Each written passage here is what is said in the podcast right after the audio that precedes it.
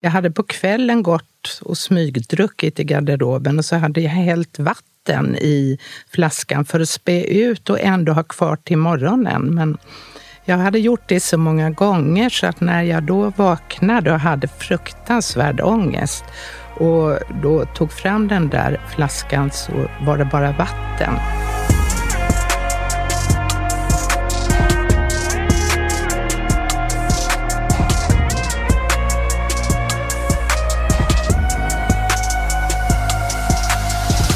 Då kör vi igång! Hedman och Hedén, en beroendepodd. Hurra! Hurra, hurra! Du heter Nemo Hedén. Det stämmer. Det stämmer den här veckan också. Ja, Och du heter... minnet sitter. Det är otroligt. Alltså att man kommer ihåg saker idag. Annat var det förr. Mm. verkligen. verkligen. Du heter Magnus Hedman. Ja, det gör jag. Gud vad härligt.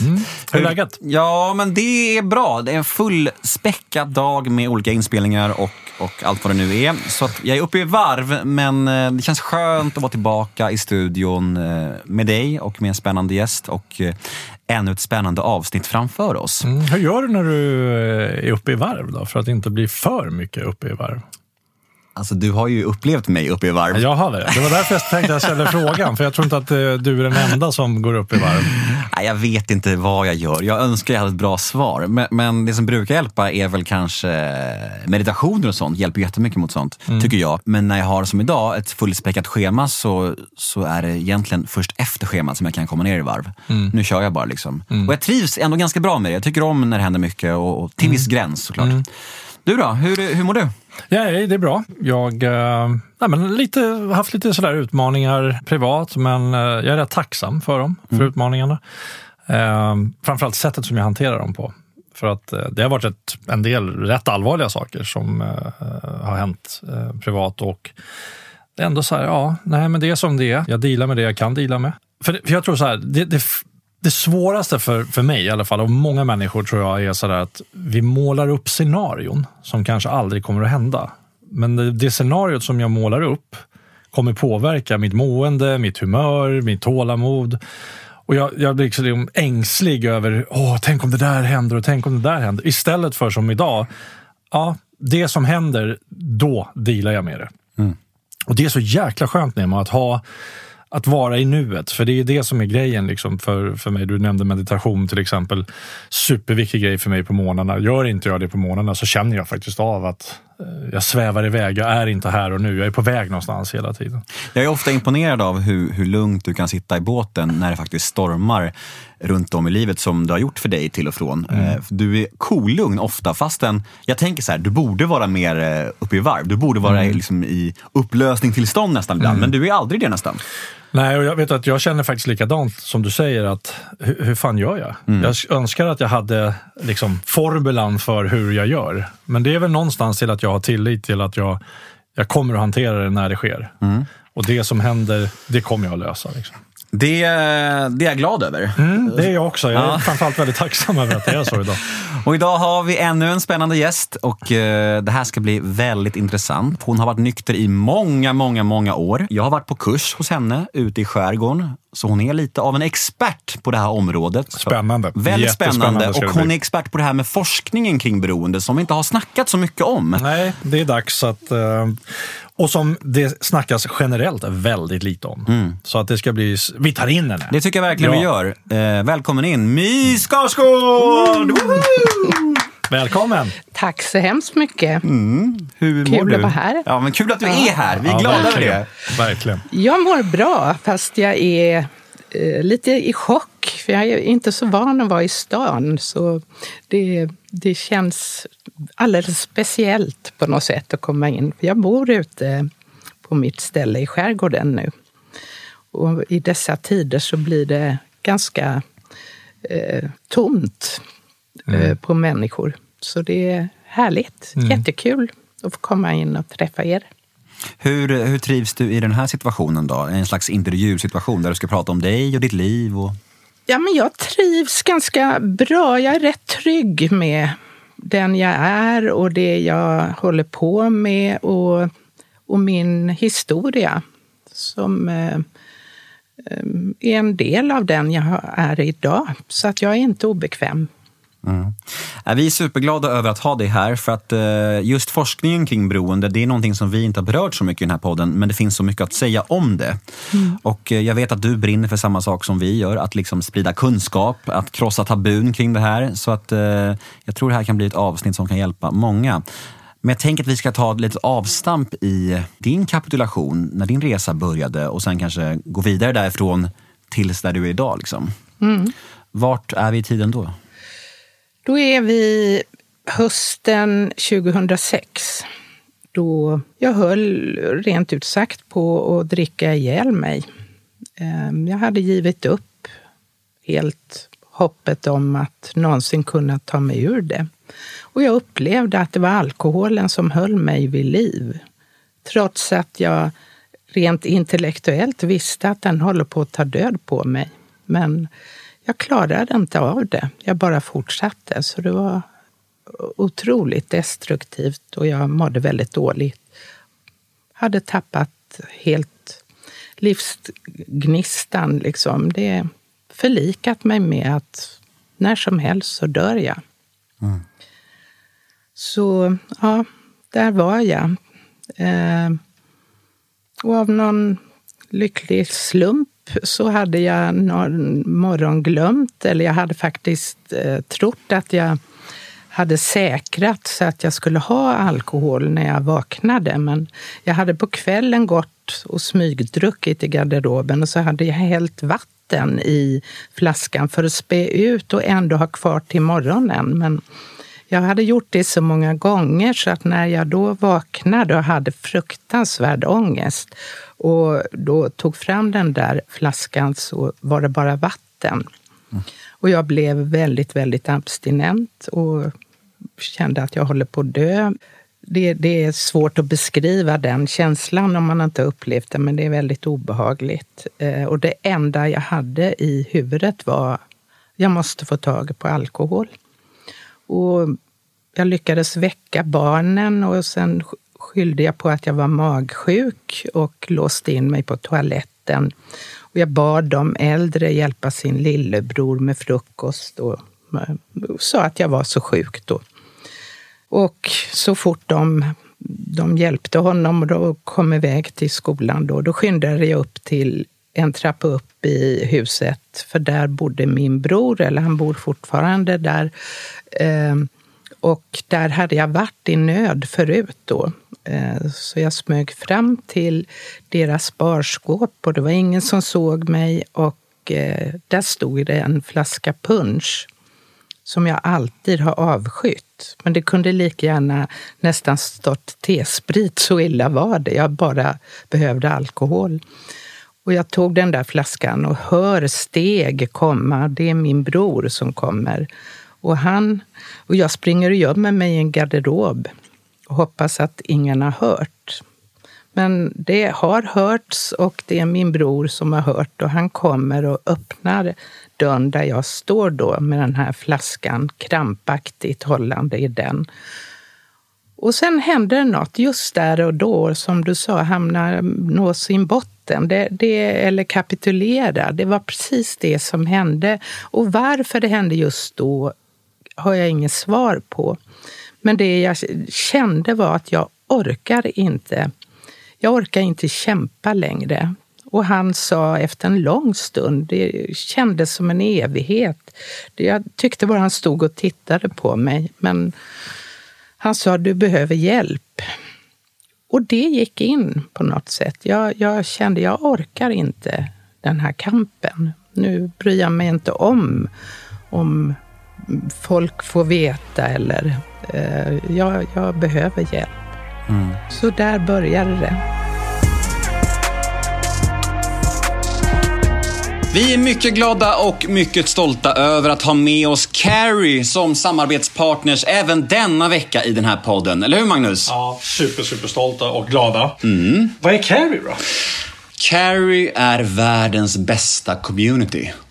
Mm, faktiskt. För att det känns som att alla sociala medier, alla communities där ute idag handlar mycket om yta, det handlar om att synas, det handlar om att framstå som bra och perfekt och lyckad. Mm. Medan Carrie går på djupet på ett annat sätt. Det handlar mer om insidan. Det handlar om att eh, värna om varann, det handlar om ärlighet, mm. det handlar om empati. Och det handlar eh, till stor del om beroende. Ja. Det är därför de har tagit fram den här appen, för att det ska bli en community för folk som kan prata med varandra, ta inspiration av varandra, lärdomar och så vidare. Och även hjälp av varandra faktiskt. Mm. Jag har en eh, till exempel eh, i communityn som skriver att han är nyinflyttad till ett mindre samhälle. Och en av de få saker som finns här är Systembolaget. Jag känner ingen här och känner mig lite instängd men samtidigt så har jag ett sjukt sug någon som har något tips till den situationen. Och sen är det flera sty stycken som eh, kommenterar mm. hur de gör när de får sug och så vidare. Det, alltså det är super, det här är på riktigt. Mm. Det fina är att det är gratis. Och eh, du och jag finns där varm rekommendation till er som kanske inte riktigt eh, känner att ni har ett superproblem men kanske vill checka lite hur det ser ut med folk som har ett beroende. Man kanske vill doppa tårna i beroendevärlden. Ja, logga in, ni kan vara anonyma och gå in och kolla. Mm. Det, det värsta som kan hända är att ni tycker att det är bra. Carry är som sagt helt gratis och det stavas C-A-I-R-Y. Vi syns där! Det gör vi. Tack Carry!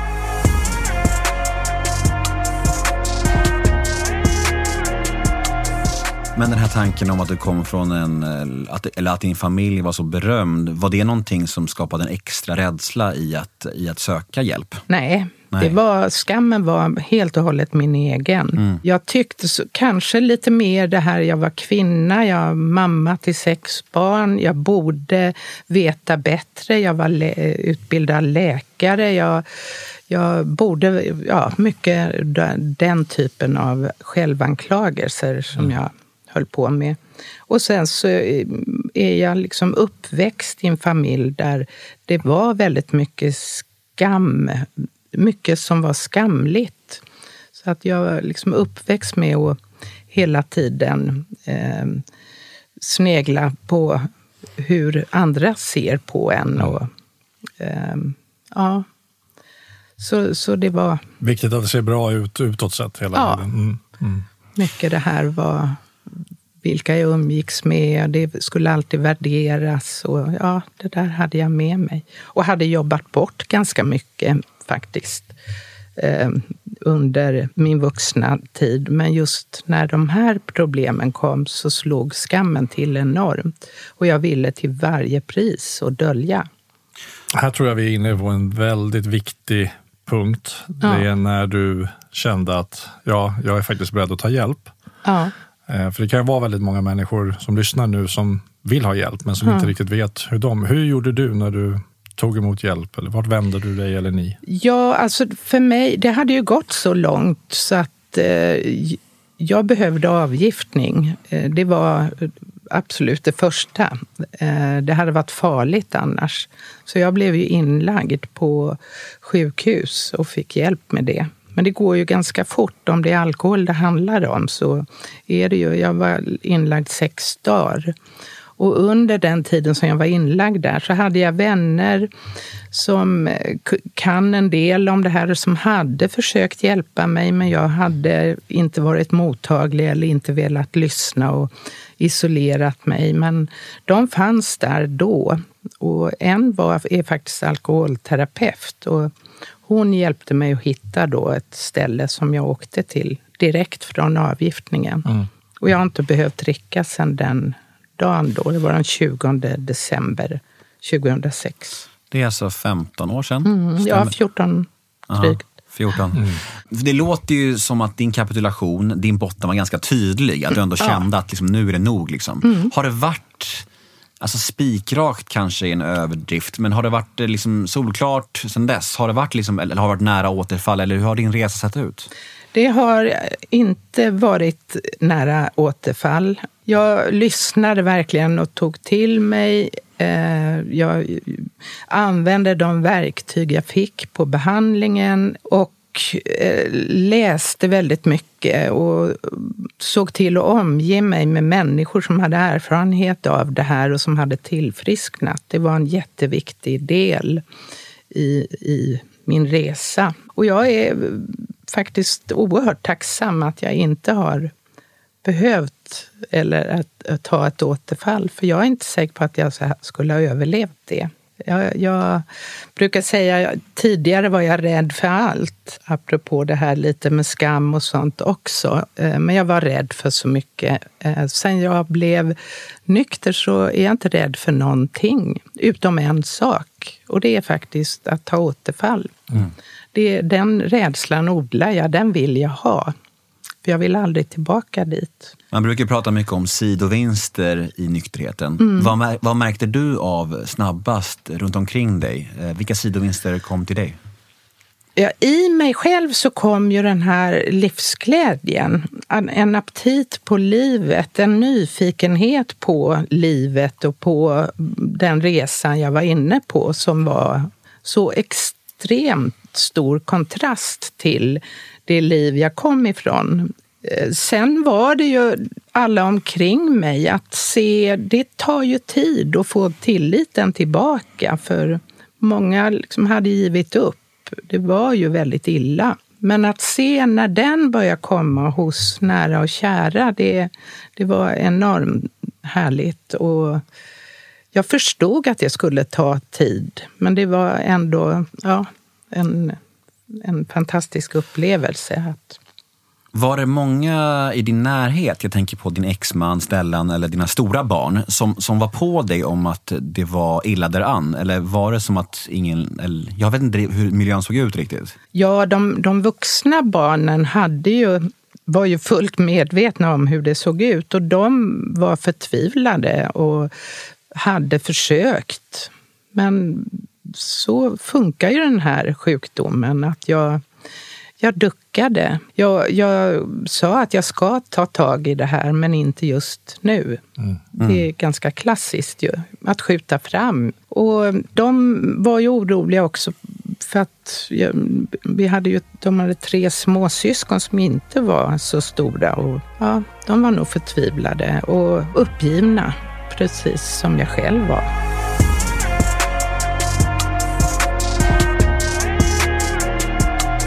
När föddes idén om att eh, syssla med det här själv då? Att försöka föra budskapet vidare på ditt sätt? Ja, det var efter ett par års nykterhet då jag från den här enorma skammen som gjorde att jag hellre skulle dö än att det här skulle, skulle avslöjas på något sätt mm. Eh, kände en sån stolthet över att jag faktiskt hade gjort någonting för att ta tag i det här och det liv som jag hade fått och så kände jag att jag, ja, det kom inifrån att det som var min största skam kan jag faktiskt vända till något gott. Och jag förstod också att den erfarenhet jag själv hade kunde jag använda mig av. Eh, för det kände jag själv när jag var i behandling, att det var väldigt viktigt för mig att terapeuterna som fanns själva hade en, en eh, liknande historia bakom sig. För då blev jag trygg och jag kunde se i deras ögon att de förstod vad jag pratade om. För det är svårt för en människa som aldrig har upplevt det här att förstå. Det kan ju se helt tokigt ut, de val man gör. Mm. Så att, ja. Eh, dessutom så hade jag, jag skulle börja jobba som läkare. Jag hade lärt mig en del i alla fall på behandlingen, även om jag kanske tycker att jag skulle ha velat lära mig mer ibland. Men eh, jag hade lärt mig att stress är inte bra för oss. Och det hade jag nog. Jag har nog alltid varit lite stresskänslig. Och när jag då skulle börja jobba, jag hade liksom varit ifrån i flera år och skulle börja arbeta som läkare, så kände jag direkt att det här är inte bra för mig. Jag märkte hur den här stresspulsen gick igång och hur jag började bli blockerad. Och jag kände, du sa om jag varit nära återfall, det har jag inte, men jag kände igen signaler. Liksom. Inte så att jag fick lust att dricka, men jag kände det här är inte bra för mig. Så i den där, att liksom från Eh, att byta bana någonstans kom också lite inifrån att jag en självbevarelsedrift kanske. Att eh, det här, den här vägen kan jag inte gå för det kan, då kan jag riskera min nykterhet. Eh, och som jag sa, jag, jag brann så för den här frågan. Så att, ja, då bestämde jag mig att jag ville utbilda mig. Så det gjorde jag. Jag kommer ihåg det där så väl från när jag själv var på behandling 2015. Att det var så viktigt för mig att terapeuten själv var en gammal missbrukare. Uh. Det var nästan avgörande för mig för att han visste ju vad han snackade om. Han uh. kunde liksom känna igen sig i mina känslor. Liksom. Uh. Hade det suttit någon där som inte hade haft de här problemen så hade jag nog inte kunnat ta det på samma allvar. Nej, just den här tryggheten jag kände att men, hon då, min terapeut, hon vet vad jag pratar om. Hon ser inte chockad ut när jag berättar vissa saker utan mm. tvärtom, hon kan bekräfta. Det, det var väldigt eh, viktigt. Jag ja. tror att den är oerhört viktig. Oerhört viktig. Ja. Mm. Men du, jag har ju gått din kurs. Ja. Ja, jag tror det var sommaren 2016. Ja, det ja. tror jag ja. också. Och, ja, jag har några saker jag tar med mig därifrån som jag, som jag tänkte på lite extra inför idag. Eh, mm. Jag tänker egentligen att du ska få prata om det som du vill från den kursen. Vad som du tycker är viktigast att få ut till folk här och vad som kan få folk att komma till kursen kanske. ja. Sälja in det lite. Ja, visst. Eh, för någonting som jag kommer ihåg när jag, när jag tänker på din kurs så tänker jag på just det här med, som ni pratar om, det här med att alla kan bli en missbrukare. Alla kan ja. bli en alkoholist. Ja. Men att vissa är liksom känsligare Mm. Eh, mot sjukdomen. Men att det finns nästan statistik på det här med hur mycket man ska tillsätta för att liksom sjukdomen ska utvecklas. Ja, inte i mängd hur mycket Nej, men, egentligen. Men det stämmer och budskapet på hela den. Det, jag måste nästan backa bandet lite för att förklara varför jag har den. För Kör. Det var så att när jag då skulle börja arbeta som terapeut så var jag på det behandlingshem där jag själv hade varit som patient. Och eh, kom då i kontakt med en kurs som de hade där som var eh, preventiv, alltså förebyggande eh, kurs för att inte hamna i problem helt enkelt. Och Eh, jag fick möjlighet att gå den, för jag jobbade där då. Och för mig blev det en sån enorm aha-upplevelse. Jag tyckte verkligen att mycket av det jag hade saknat när jag var i behandling fick jag klart för mig där. Eh, och den var helt forskningsbaserad, vilket jag också gillade. Och det, det, ja, jag blev eld och lågor verkligen och tyckte att det här måste vi använda i behandlingen också, för den här kunskapen är ju oerhört viktig. Eh, men det fanns ett motstånd och man menar att det är farligt och kan man lära människor att det går att dricka eh, även för den som har utvecklat alkoholism. Och, och det, så är det inte alls, men den hade ett rykte om sig och, och, och förmedlade det. Eh, men jag såg det inte så och kämpade ett tag med att vi skulle liksom eh, in, använda den här. Men eh, och jag utbildade mig till instruktör, men det fanns som sagt ett motstånd och det blev inte så. Men då hade jag ju det här stället ute i skärgården och tänkte, ja men vill inte de, då gör jag det själv. Och det, det var 2011 som jag började hålla de här kurserna. Som jag lite har, jag har lagt till en del saker. Men jag, jag såg att det här är ju en otroligt bas att stå på och också att förstå och komma till insikt om sitt problem. Och också vad händer om jag inte gör något åt det? Så att jag började ha de här kurserna då 2010, 11. Och, och det var verkligen som jag hade hoppats. Den har blivit en ögonöppnare för väldigt många. Och eh, många får motivation att jag, jag är inte beredd att gå längre ut för utan jag vill göra något åt mitt problem. Så det, det är fantastiskt och, och, en sån förmån att få se just det där när hoppet tänds i människors ögon och, och när på något sätt rullgardinen går upp och man ser tydligt. Mm. Så jag, jag är så glad över den. Så det är den jag basera min kurs på. Och den kursen som du har nu, det, det är två dygn eller? Ja, det är en helg, en helg. lördag till söndag. Mm. Mm. Och hur är den uppbyggd? Alltså, om du ska berätta lite om själva kursen. Vad, är det, det är väl gruppsnack och sådär, eller hur? Ja, det är mycket föreläsningar. Det är jag mest och min kollega som föreläser. Men sen blir det ju diskussion och samtal runt det vi pratar om. Så att den är interaktiv kan man säga. Man, man eh, som deltagare blir ganska aktiv. Men, men huvudsakligen är det, om du kommer ihåg, jag som föreläser. Och det är en fin miljö och jag är mån om att det inte ska vara så många så att man ska känna sig trygg när man är där. Mm. Vad innehåller kursen då?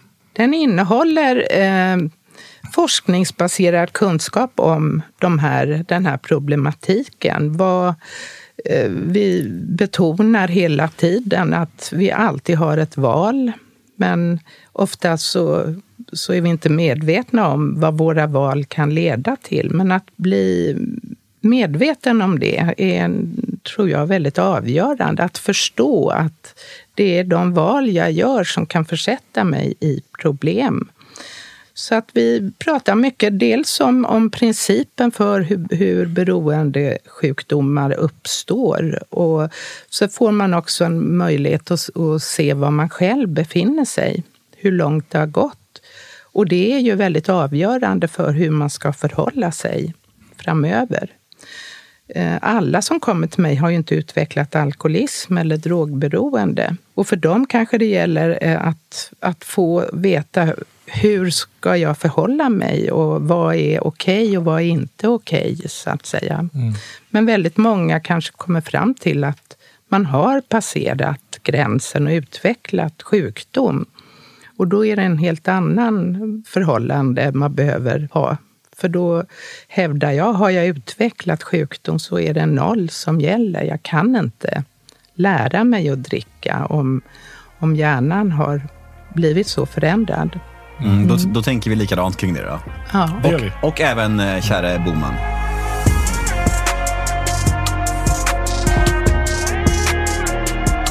Jag tycker det är intressant också det här med hur man utvecklar sjukdomen. Ja, ja men precis. Det där, som, det där som jag ändå sa att jag minns så tydligt från din kurs. Mm. Kan du inte utveckla lite kring det? För det, det är någonting som jag, som jag verkligen tar med mig därifrån och jag skulle gärna vilja att du recapar lite kring ja. det.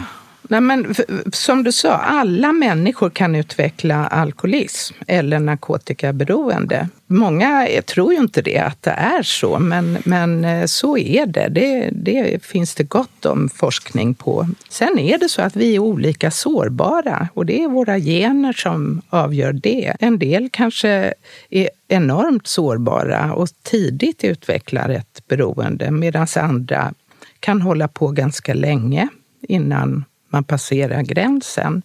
Och så det är viktigt att ha kunskap om hur ser det ut. Finns det mycket alkoholism i min släkt så kanske jag behöver vara extra försiktig. Hur mycket spelar genetiken in, skulle du säga?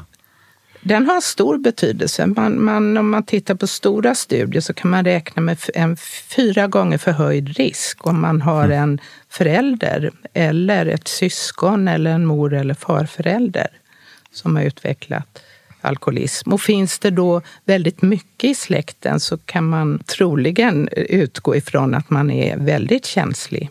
Mm. Jag tänker just kring det där att se eh, om man nu har en hela familj och släkt som är alkoholister ja. och så är man 15. Ja. Eh, det kan ju vara svårt för en 15-åring att, att se att man själv bär eh, en större risk, tänker ja. jag, just på det. Verkligen. Och um, kanske tänker man tvärtom. Jag kommer aldrig bli som, som mamma eller pappa mm. eller farbror eller vad det är. Mm. Så det där kommer inte hända mig. Och det är ju det som är så sorgligt, att man inte når ut med den kunskapen att jo, det kan hända dig och du behöver vara väldigt försiktig. Ja, men exakt det där. Det där är så jäkla konstigt. För jag tänkte ju exakt så om min pappa, att jag aldrig ska bli som honom. Ja. Det var min största skräck. Liksom. Jag får aldrig bli som honom. Ja. Men jag blev exakt som honom. Ja. På alla sätt typ. Mm. Det är märkligt det där. Och att, man liksom inte, att den här viljan att, att inte bli, bli någonting, den, den, den har, det är ingen alls match mot genetiken. Liksom. Det är noll liksom. Hur, eh, om man tittar just på på sjukdomsbegreppet sådär. Man, man kan dricka upp tills och sen utvecklar man då ett beroende, beroendesjukdomen. Mm. Hur skulle du säga, om du, om du skulle beskriva beroendesjukdomen, eh, vad som händer liksom i hjärnan mm. eh, för oss?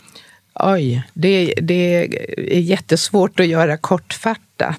Mm. Eh, Tid finns.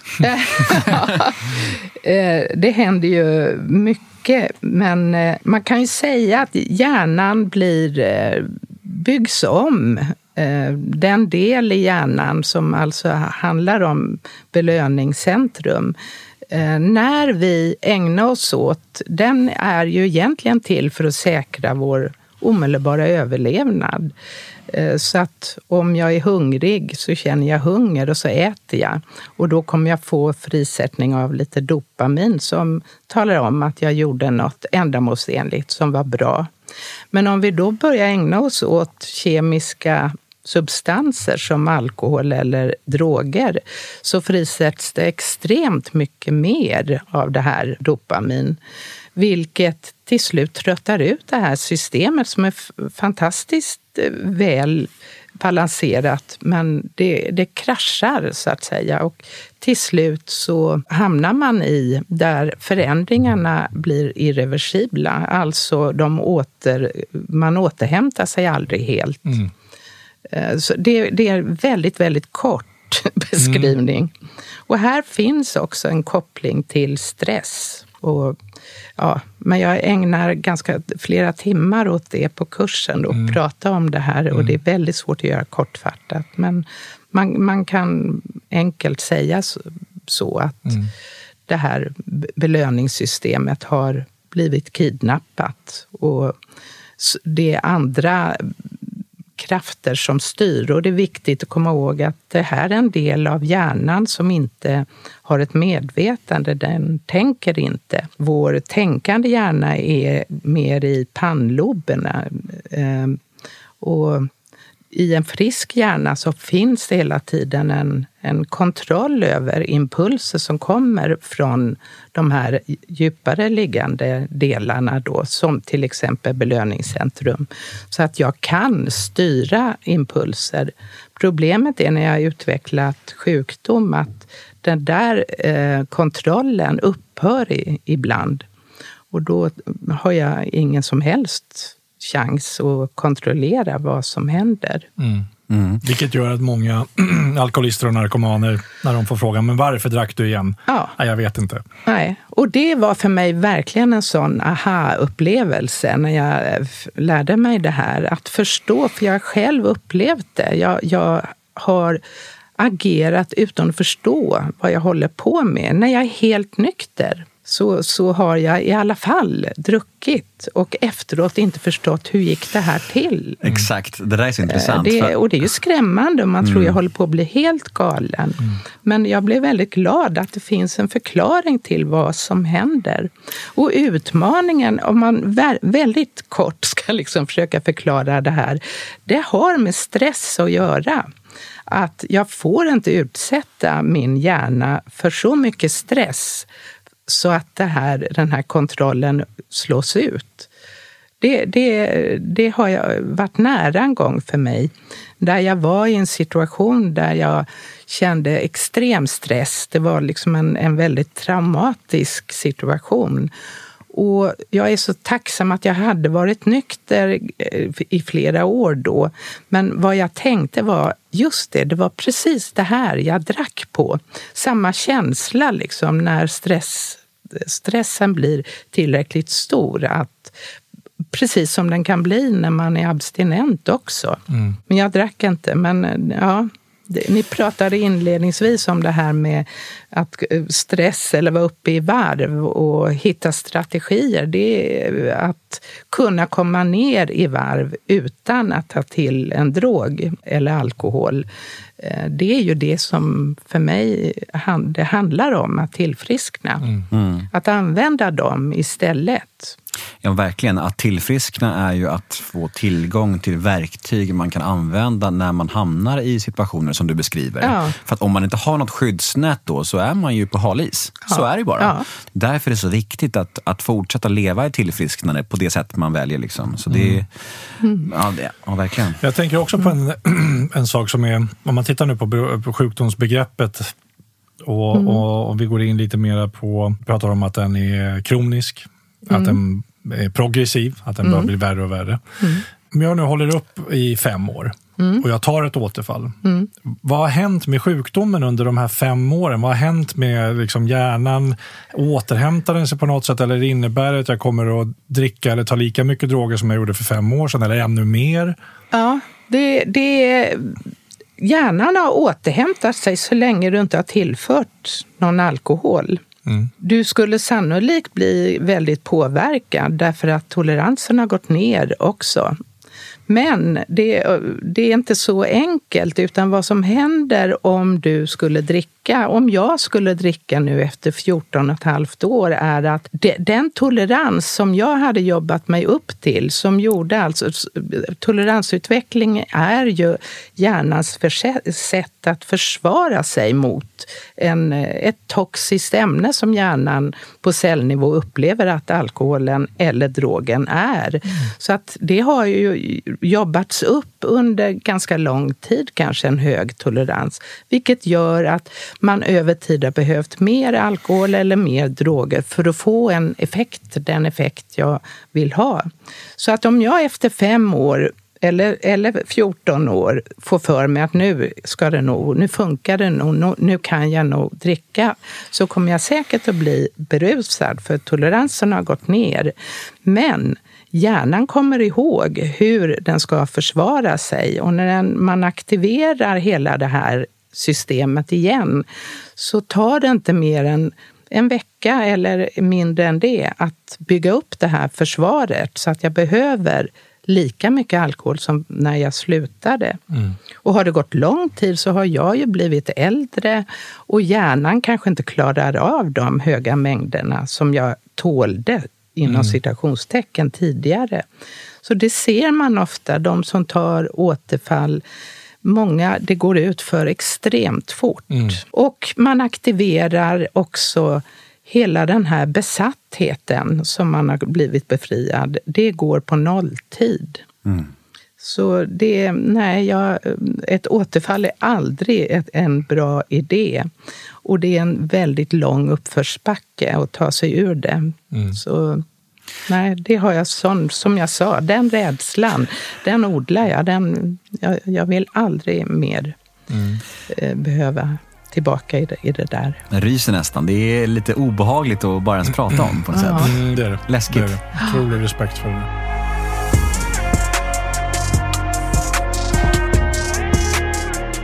Vi är jätteglada att ha med oss The House Stockholm Berlin även denna vecka i våran podcast. Och det känns bra i hjärtat på ett sätt som, eh, ja, det är nästan svårt att sätta ord på.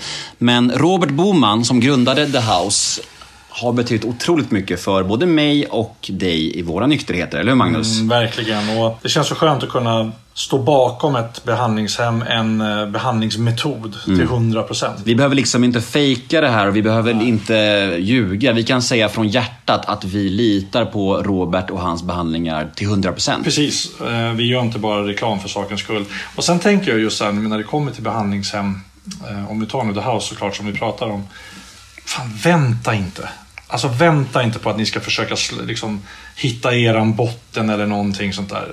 Kontakta dem direkt och, och ta hjälpen. För att de är grymma och vill du verkligen tillfriskna så skulle jag säga att The House är ett klockrent ställe. Alltså. Mm. Och man kan ju kontakta The House om man har frågor kring deras eh, behandlingar, eller om beroende, eller om medberoende. Och eh, vart vänder man sig då? Då vänder man sig till Sandra at thehousestockholm.se. Kanon. Tack The House. Tack The House.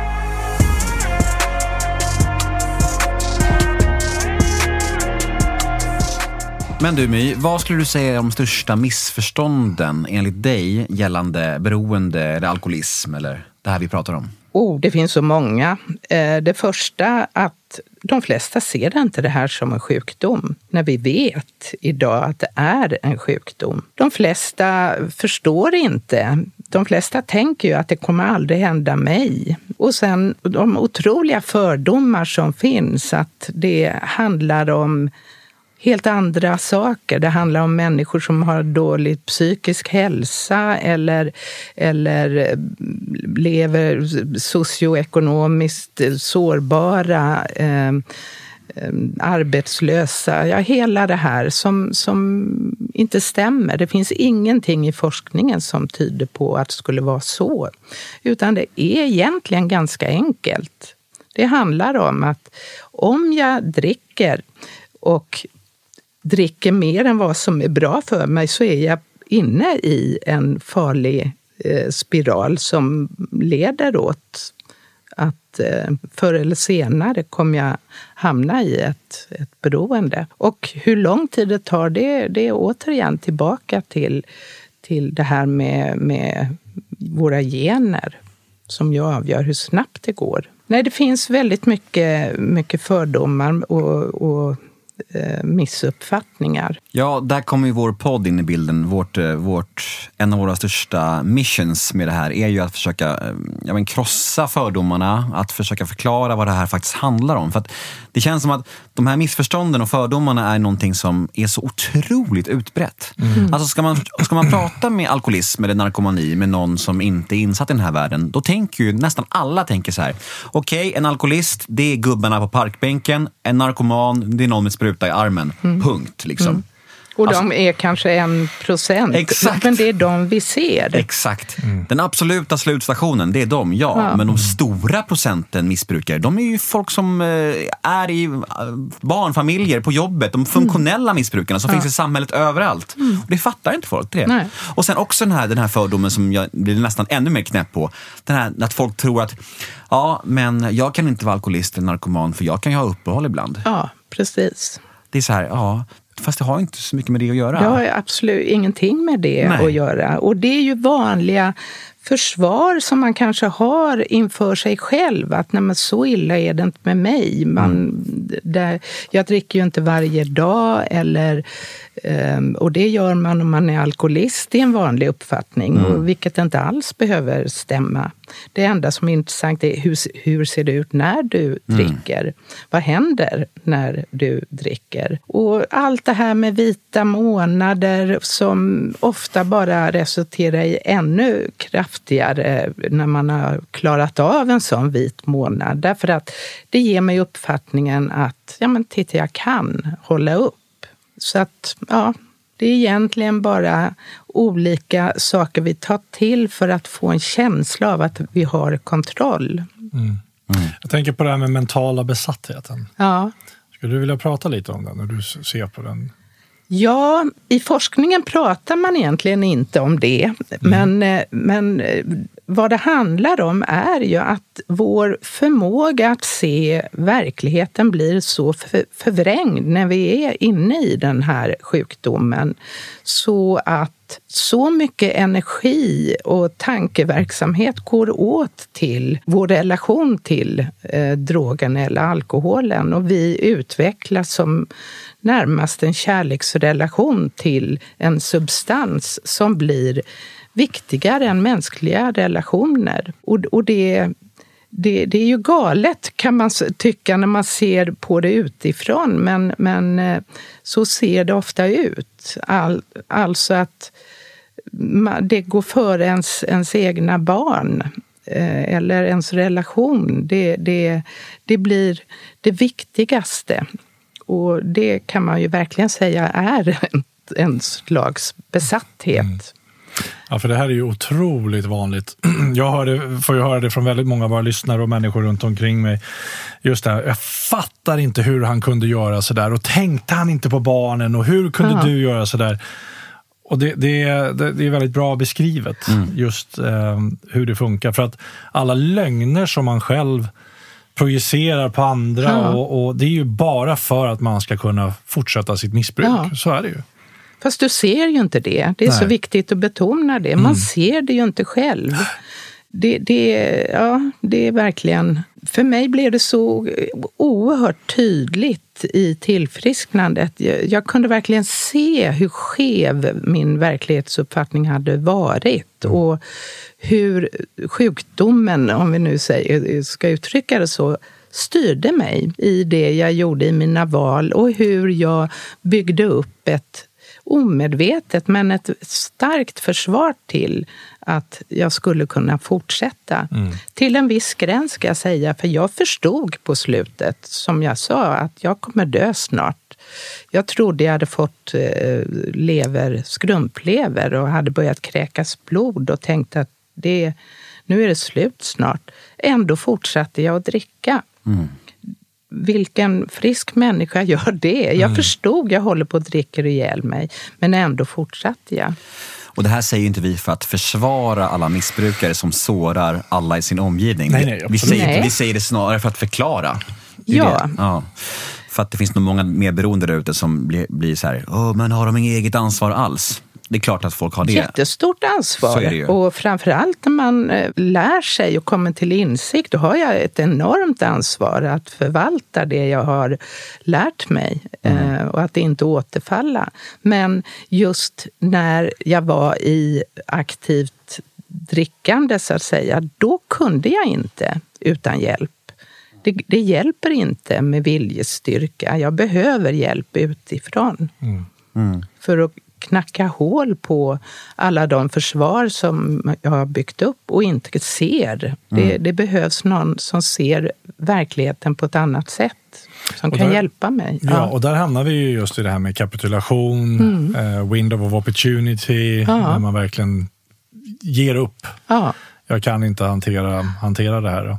Hur var det för dig? Försökte du sluta själv eh, innan? Ja, och många löften om nu ska det inte bli mer och så vidare. Och så vidare. Och även till, till barnen. Och, och jag trodde ju på det. Jag trodde ju på mina löften, men jag klarade ju inte av det. Och det där bryter ju till slut ner, eh, ner. Man blir nedbruten och till slut hamnar i, i som jag gjorde, i självförakt.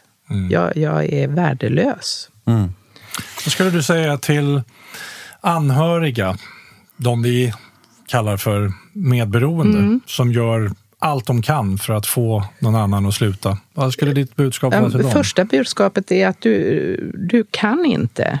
Du behöver kapitulera, även du. Du kommer inte, hur mycket du än anstränger dig, kunna rädda den som dricker. Utan det, det bästa är kanske att sätta skarpa gränser för vad du... Och sen hålla de gränserna också. Att, att du inte accepterar. Annars är risken så stor att du hamnar i ett möjliggörande där du i bästa välmening försöker rädda någon men i själva verket så kanske du bara bidrar till att det fortsätter. Mm. Men sen också att rekommendera vederbörande att eh, eh, sök hjälp. Eh, jag kan inte hjälpa, men det finns hjälp att få. Och jag har ju sett så många som har kommit till mig på den här helgkursen. Jag har ju liksom kunnat få uppleva just den här där det vänder. Där man plötsligt ser, det här handlar ju om mig och mitt liv. Och eh, jag har faktiskt ett val. Jag, jag kan göra en kursändring och det går. Men som sagt, eh, där har jag faktiskt haft såna lyckade. Det var någon, Eh, ett par, jag har haft flera par där den ena kanske har problem och den andra har ju därmed problem också. Liksom. Man mår dåligt. Och det var en eh, kvinna som kom med sin man och hon hade lurat honom att de skulle på en kurs om relationer. Så hon hade inte ens sagt varför de kom dit. Och han ansåg ju inte att han hade det minsta problem. Men där hände det just det där så fantastiskt att se när han liksom, oj, mm. det här handlar verkligen, jag har ett problem och jag vill göra något åt det. Lite lömskt av henne, men det var, ja, det var fint det. och bra men det, ändå. Jag skulle inte rekommendera något sånt, men, men ändå att det blev ändå ja. så himla bra. Mm. Och de har jag fortfarande kontakt med och det är jätteroligt Härligt. och det går jättebra. Du, eh, jag, jag har ju haft en av dina söner i min andra podcast och, ja. och kände honom lite. Du har haft två av mina söner tror jag. Nej, jag har bara haft Gustav. Nej, Walter en gång Just det, också. Walter! Ja. Det, var, det var så länge sedan så jag har nästan glömt det. Ja. Ja, Walter var jag var det med minnet. Ja. ja men, var, men, då var jag aktiv. Det, var, ja, det, det är min förklaring. Ja. Riktigt. Ja, det är din bortförklaring. Ja, det var min, min, min bortförklaring slash ursäkt. Just det, jag intervjuade Walter på en bar i Söder och då mådde jag inte bra. Nej. Men en i nykterheten. Ja. Och det var Gustav. Och mm. eh, jag skulle vilja fråga en fråga kring det. Och jag vet inte om det är privat eller inte. Då får du säga till i sådana fall. Men han pratade i min podd om att han eh, är clean då, och är, ganska, och är ganska öppen med det. Och hur var det för dig att ha en son som var i skiten? Var, var du orolig för honom och kom han till dig när han ville ha hjälp? Eller hur funkade det? Um, ja, som du sa, jag, jag har bestämt mig för att jag inte pratar om, om honom eller hans resa, för det är liksom han själv som får sätta ord på det. Mm. Jag kan ju tala om mig själv. Ja, jag hade någonstans en tillit till att han kommer komma när han behöver. Mm. Eh, alla mina barn, det kan jag säga ändå, har gått den här kursen.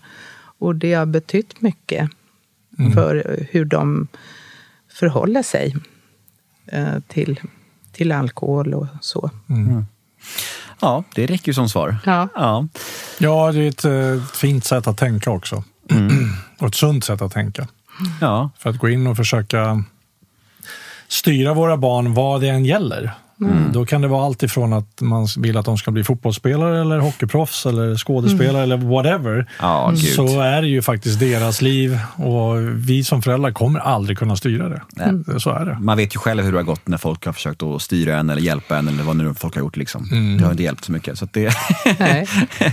är det därför du lirar paddel nu? För du bara har en lagkamrat att ta hänsyn till? Jag borde hitta en sport där det, bara, det är en singelsport ja. egentligen. Singelpaddel kanske? Simhopp. Ja. Simhopp. Ja, precis. Kan slå mot en garagevägg. Ja. ja, exakt.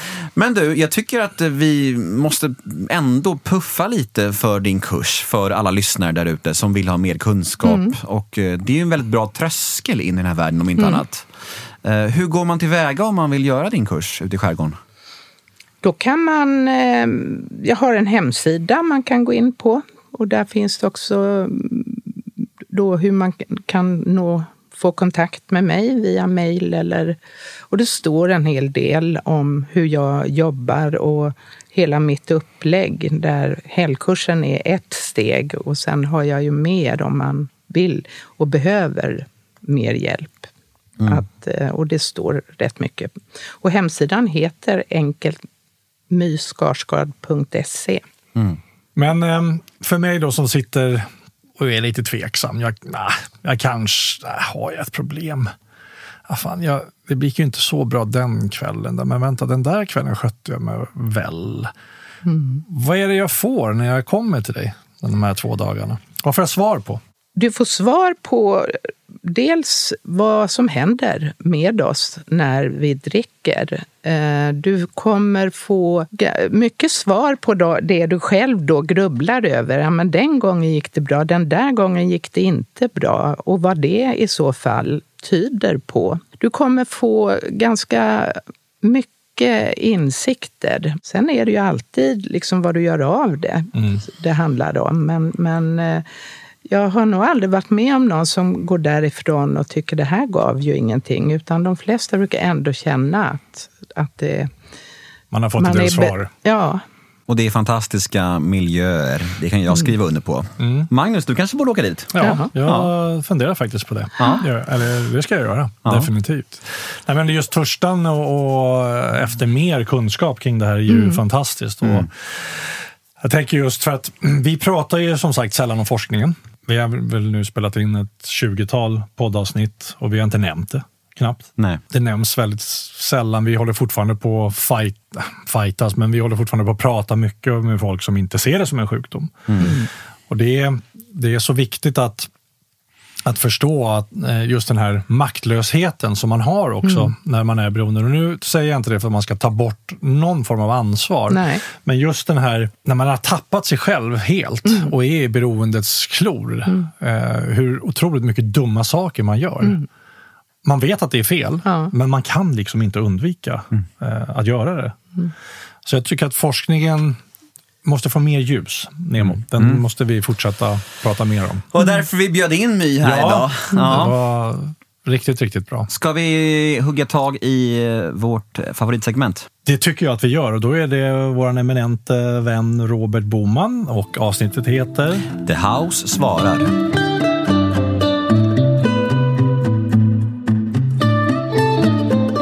Tjena Robert! Hej, hej. Varmt välkommen tillbaka. Tack så mycket. Himla fint att ha med dig här tycker jag. Ja, det känns härligt. Ja, det är väldigt uppskattat. Vi får väldigt mycket mejl som är väldigt tacksamma för din medverkan och det är vi också. Vad bra. Mm. Är du taggad för dagens fråga? Jag känner mig supertaggad. Nemo, du har väl den va? Ja, vi hugger tag i den direkt. Hej grabbar! Ni refererar ofta till det här tolvstegsprogrammet och jag har googlat på det och det innehåller mycket Gud. Kan man tillfriskna ur beroende utan det här med Gud? Absolut. Eh, det här är väl en av de vanligare eh, frågeställningarna när man söker sig till tolvstegsprogrammet. Eh, jag vet inte hur det var för er. För mig var det ett ord som skrämde mig ganska mycket och tänkte att men herregud, jag ska ju bli nykter. Jag, jag har inte sökt mig hit för att hitta Gud. Och läser man lite mer noggrant så, så är ju tolvstegsprogrammet ganska tydligt med att det handlar inte om någon religiös gud utan eh, tolvstegsgrupperna menar snarare att jag behöver kraft utifrån. Hos oss på, på The House så har vi valt att stryka ordet Gud överhuvudtaget. Därför att jag menar att man söker sig inte till behandling för att hitta Gud. Eh, utan det får man jättegärna hitta eh, på eget bevåg om man känner för det. Utan vi talar snarare om mental träning och eh, att jag behöver någon slags hjälp utifrån. Och vad den hjälpen är, det är ju egentligen upp till var och en. Bara det faktumet att jag söker mig till behandling så är det faktiskt hjälp utifrån. Söker jag mig till en tolvstegsgemenskap så är ju det faktiskt hjälp utifrån och faktiskt också en kraft som är större än mig och än er. Mm. Mm. Ja, för det står ju, när det står eh, just om Gud så står det ju sådan du uppfattar honom. Precis. Eller henne. Mm. Men det är intressant just det där med mental träning, mm. tycker jag. Det är lite, lite fake it till you make it, att man nöter i någonting. Blir det så? Eller? Ah, så enkelt är det faktiskt inte. Utan jag menar ju på att alla människor tror. Utan, utan någon form av tro så skulle ingen av oss tre sitta i det här rummet idag. Alla av oss trodde på att vi skulle ta oss hit. Sen, så att någon form av tro är faktiskt med oss på daglig basis från att vi slår upp ögonen på morgonen. Om vi nu förenklar det här och för ner det här på en väldigt, väldigt simpel nivå så är någon form av tro med oss på daglig basis. Vi, det, det, är det som för oss framåt och gör att vi gör saker. Yeah, vi tar på oss byxorna på morgonen, vi duschar, vi borstar tänderna, vi, vi kanske dricker lite kaffe. Och här är faktiskt någon slags tro med hela tiden. Mm. Så ska man förenkla det ännu mer, precis som jag menar, Magnus, du har ju spelat en del fotboll. Ja, det har hänt. Eller hur? Mm. Och, och, här är väl ett utmärkt exempel på, på kraft som är starkare än en person. Kan du spela en match ensam? Nej. Nej, du behöver ditt lag, eller hur? Mm. Ni klarar er utan en person. Ni mm. kanske klarar er utan två personer också, men efter tre får ni inte ens spela, är det inte så? Eller? Mm, om man kommer till åtta, ja. Precis. Ja. Mm. Eh, så här behövs, hela laget behövs för att ni ska kunna spela en match. Och, och, spelarna använder sig också av mental träning under hela matchen egentligen. Inför en hörna eller om du ska ta emot en straff. Och, och eh, så laddar du. Du fokuserar, du tänker, du, du kanske säger något till dig själv. Nu jävlar. Eh, och, och, och liksom spänner musklerna helt enkelt. Eh, och egentligen så är det här med, med högre kraft i tolvstegsprogrammet, det är faktiskt inte konstigare än så. Precis som att jag kan säga då, hjälp mig att ta den här bollen. Ja, så uttrycker jag mig om fotboll. Mm, mm, mm. Eh, Eh, så kan jag ju säga till mig själv, hjälp mig att vara nykter och drogfri idag. Jag behöver inte ens använda ordet Gud. Mm. Eller hjälp mig att släppa den här rädslan. Hjälp mig att ta mig igenom den här dagen. Det är ju samma typ av mental träning som jag faktiskt sysslar med i sportsammanhang. Mm. Mm. Ja. ja, svårare än så behöver det inte vara. Nej, tack Robert. Tack, tack snälla.